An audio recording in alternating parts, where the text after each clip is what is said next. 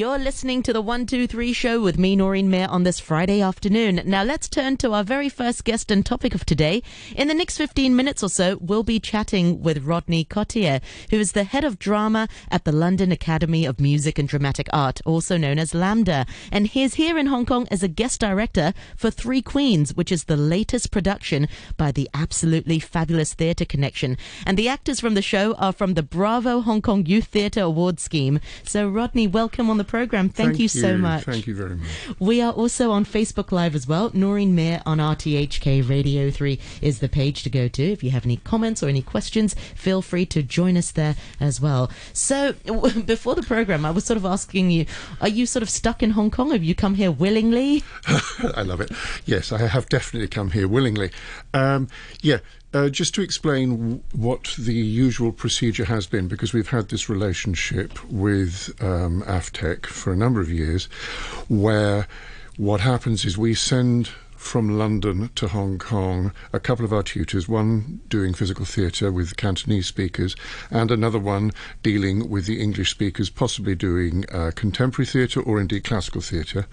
And they'd come over for a week at the end of August and then follow up with another week at the end of March, beginning of April, at which point there would be auditions to select a group of students to then come to London, normally about 10 Cantonese speakers to do physical theatre and another 10 to do uh, classical English text.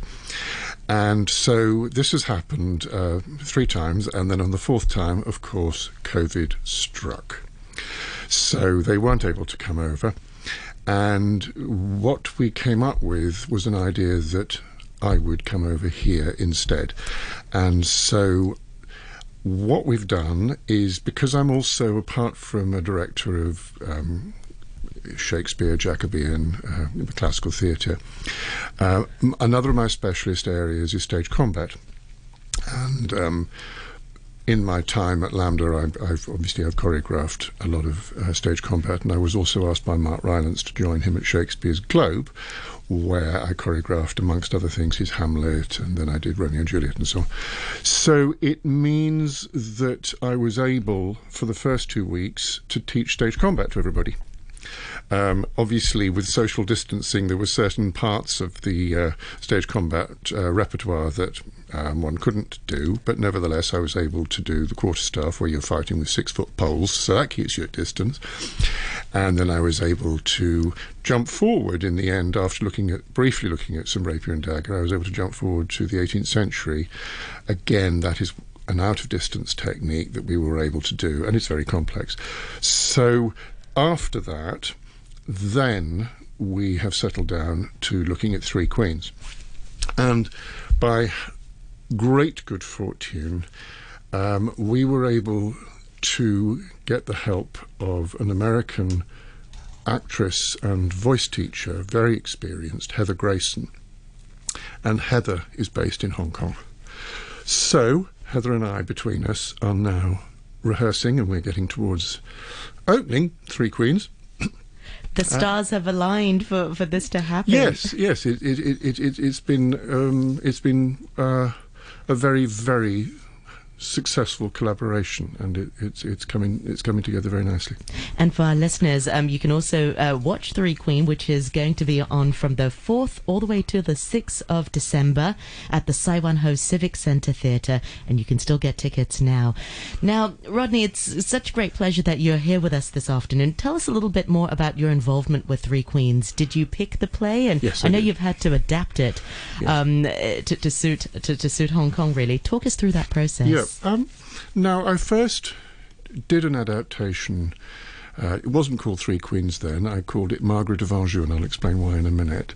Um, and what it does is it takes the life story of, in that case, it was Margaret of Anjou, which is the largest female role in the whole of Shakespeare. She goes through four plays. And so I took King Henry VI Part 1, Henry VI Part 2, Henry VI Part 3, and King Richard III and squashed them all into one three and a half hour project. Um, and I did that first in uh, Connecticut, and then I did it in London. Um, and I've have I've adjusted it over the years because, as I say, I started doing this in the eighties.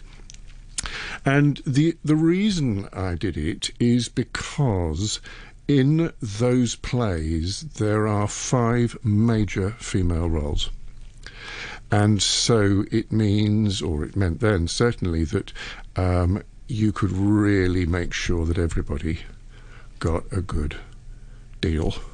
Obviously, I split the roles. I mean, for example, if I was doing Hamlet today, I wouldn't make one person play Hamlet. I think I'd make sure that lots of people had a go, um, so that everybody got an experience. Um, now, um, Fiona Shaw. Uh, if you like, broke one glass ceiling in the National Theatre many years ago when she played Richard II. So please don't think that, therefore, um, male roles like Richard III can be played only by males. Far from it. That's the whole joy of theatre: exactly. is anybody can play anything. Yeah. What was the ch- sort of challenge in this particular adaptation with yes. Three Queens? Okay. Um, well, again, what I did was I auditioned everybody, and I was quite determined that everybody should have a go. And so then, having looked at the numbers I had, I thought, right, okay, so I will now edit this down. How many actors do you have in total? I got 16. Wow. It's great.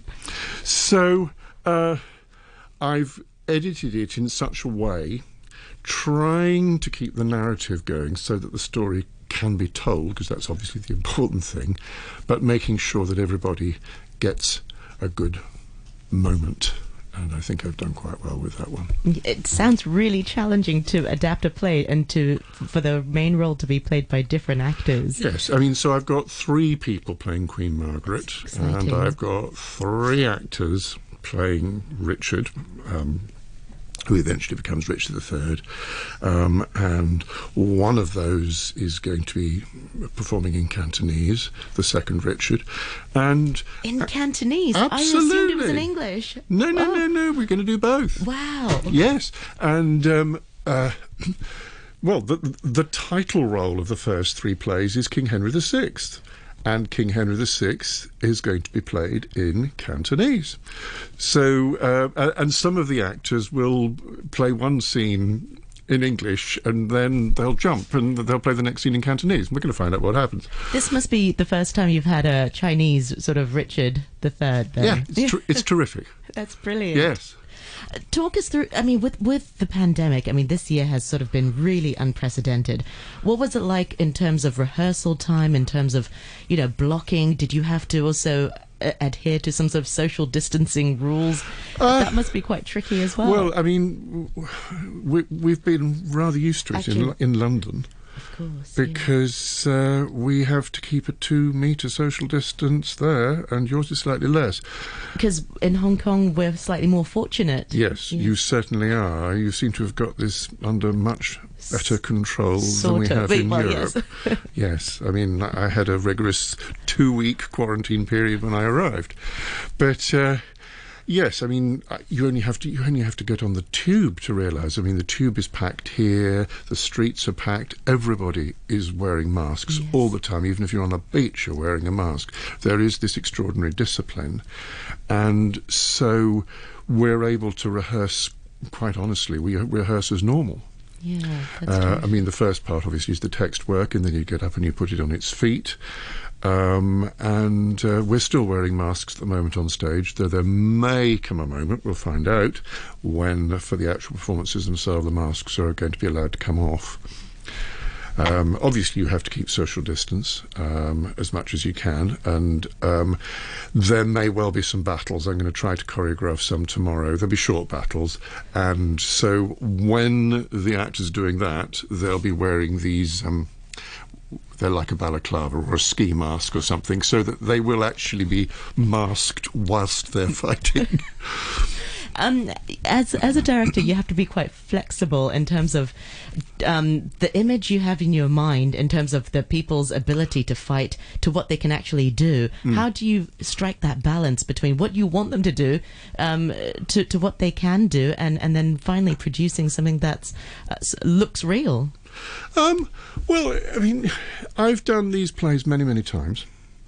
um, people go, oh God, don't you get bored with doing that play? And I'm going, no, you don't, because every time you're working with a new group of people who are going to bring something new to the table, That's such a great way to look at it. yes. everybody is going to make discoveries. I certainly am as I uh, as, as I go through the, the uh, story. I mean, I, I'm certainly made some discoveries in yesterday's rehearsal. It was great. I thought, oh, oh, I hadn't seen it like that. Oh, yes. Well, actually, that works.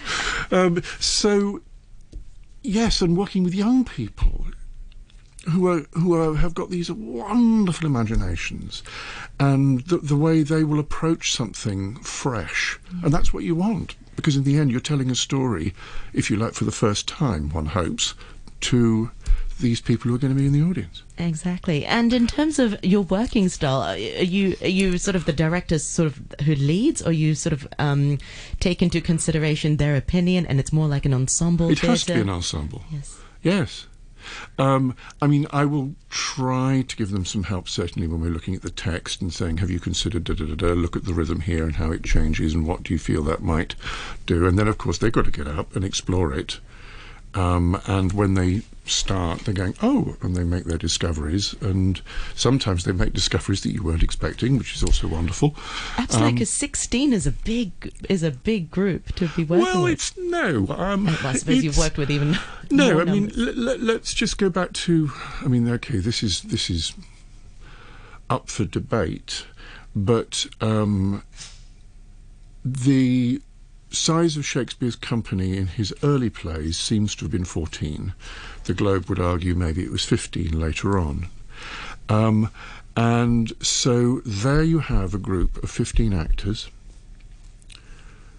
putting on a piece of work which may have as many as 60 characters. Which means, therefore, you, as an actor, you had to be prepared during the course of telling this story, whatever story it may have been, Henry V, that you'd be playing six, seven, maybe eight characters.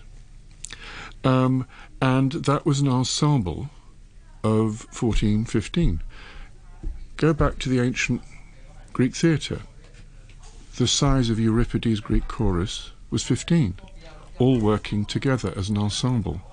And so um, the fact that I'm working here with an ensemble of 16 is just about it's right. the perfect size. Yes, it is. Absolutely. And um, certainly, I mean, the way we're doing it, we're, we're keeping it as simple as we can in order to tell the story. The story is the conflict between the House of Lancaster, the Red Rose of Lancaster, and the House of York, the White Rose of York. And They became called later the Wars of the Roses. And so it's the conflict between the white and the red. So, therefore, how are you going to do it? Right, so you're going to have a red sash on if you're And the playing red. Lancastrian. You're going to have a white sash if you're playing the House of York. You'll have no sash at all, and you'll have something black if you're in deepest mourning, and there are quite a few occasions for that. Um, and so the actors, every actor has got a red sash, a white sash. They've got a sword, a dagger, they've got a stick, um, and they've got a veil because they may be in mourning, and so they're going to be chopping and changing as they've discovered.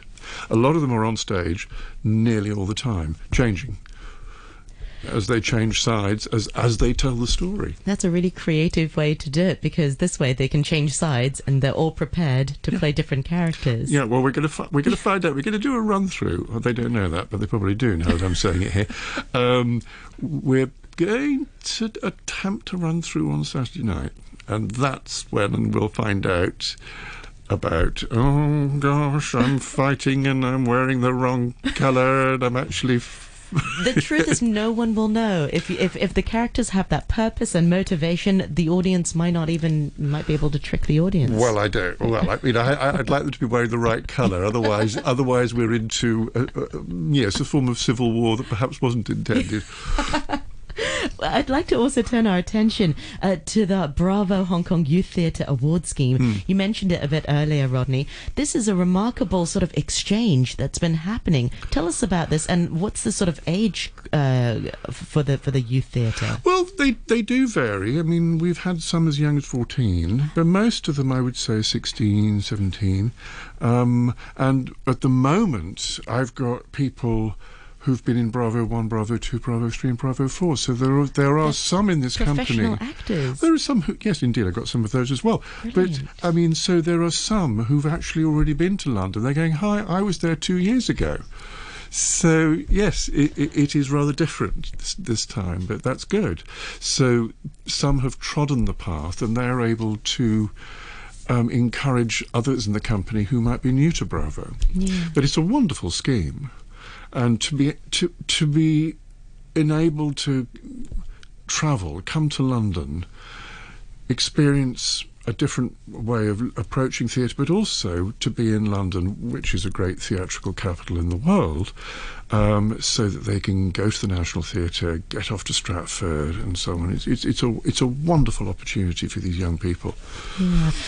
Let's talk about your specialty about stage combat. Mm-hmm. Now, what are some sort of tips and tricks or some expectations that the students have of stage combat that actually isn't really about fighting? It's about the angle and it's about how you manipulate your body to make it appear like you're fighting. Yes, well, it, it, it, is illusion, and uh, I mean, we do various different techniques.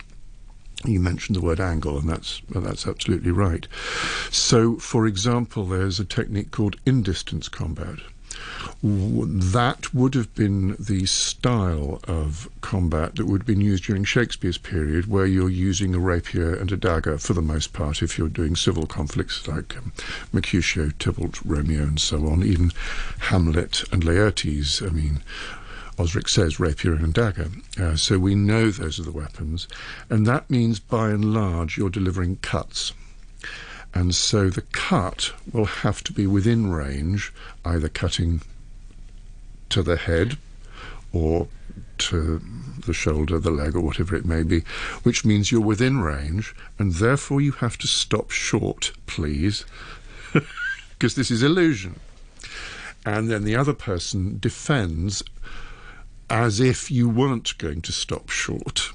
And so that is called in distance technique. If you're thrusting, you thrust uh, past the body, and the other person moves their body and deflects to create the illusion.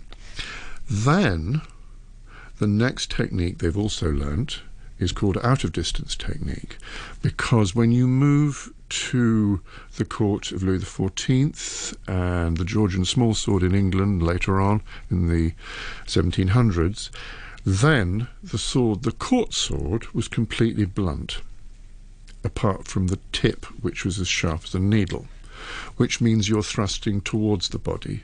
So therefore, you cannot be in distance, or you get a very big insurance bill.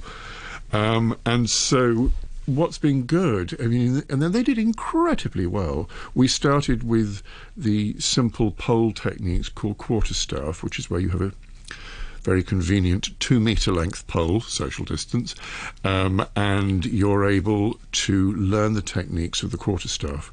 And by doing that, in fact, what's happened is the right hand on the pole will become the sword, the left hand on the pole will eventually become the dagger. And so we then moved forward to the next technique, which was the uh, rapier and dagger, which we were able to do some of it. We weren't able to do the really close stuff, obviously, because of social distance, but we managed quite a lot. And then they carried on to do the 18th century. So they did that in six days. That's remarkable. I know. I know. And on the sixth day, I said, okay, right, now we're going to review it. Show me this, show me this, show me this. And they had to do it without me prompting. That's terrific. And some of the stuff I was doing with them, um, to give you an idea, is the sort of work I do at LAMDA, and it takes two years. So they were getting a whistle stop tour of stage combat, but I think that was good for them because it showed them, uh, if you like, a good overall introduction to the many different styles that are required. The obviously the bit we couldn't do in any great detail was unarmed combat, which means you are actually making. Um, uh, you can be making co- contact. I could show them some of the illusion, which is called knapping, where one person throws a punch and one person is creating a noise, and again, you're looking at angle.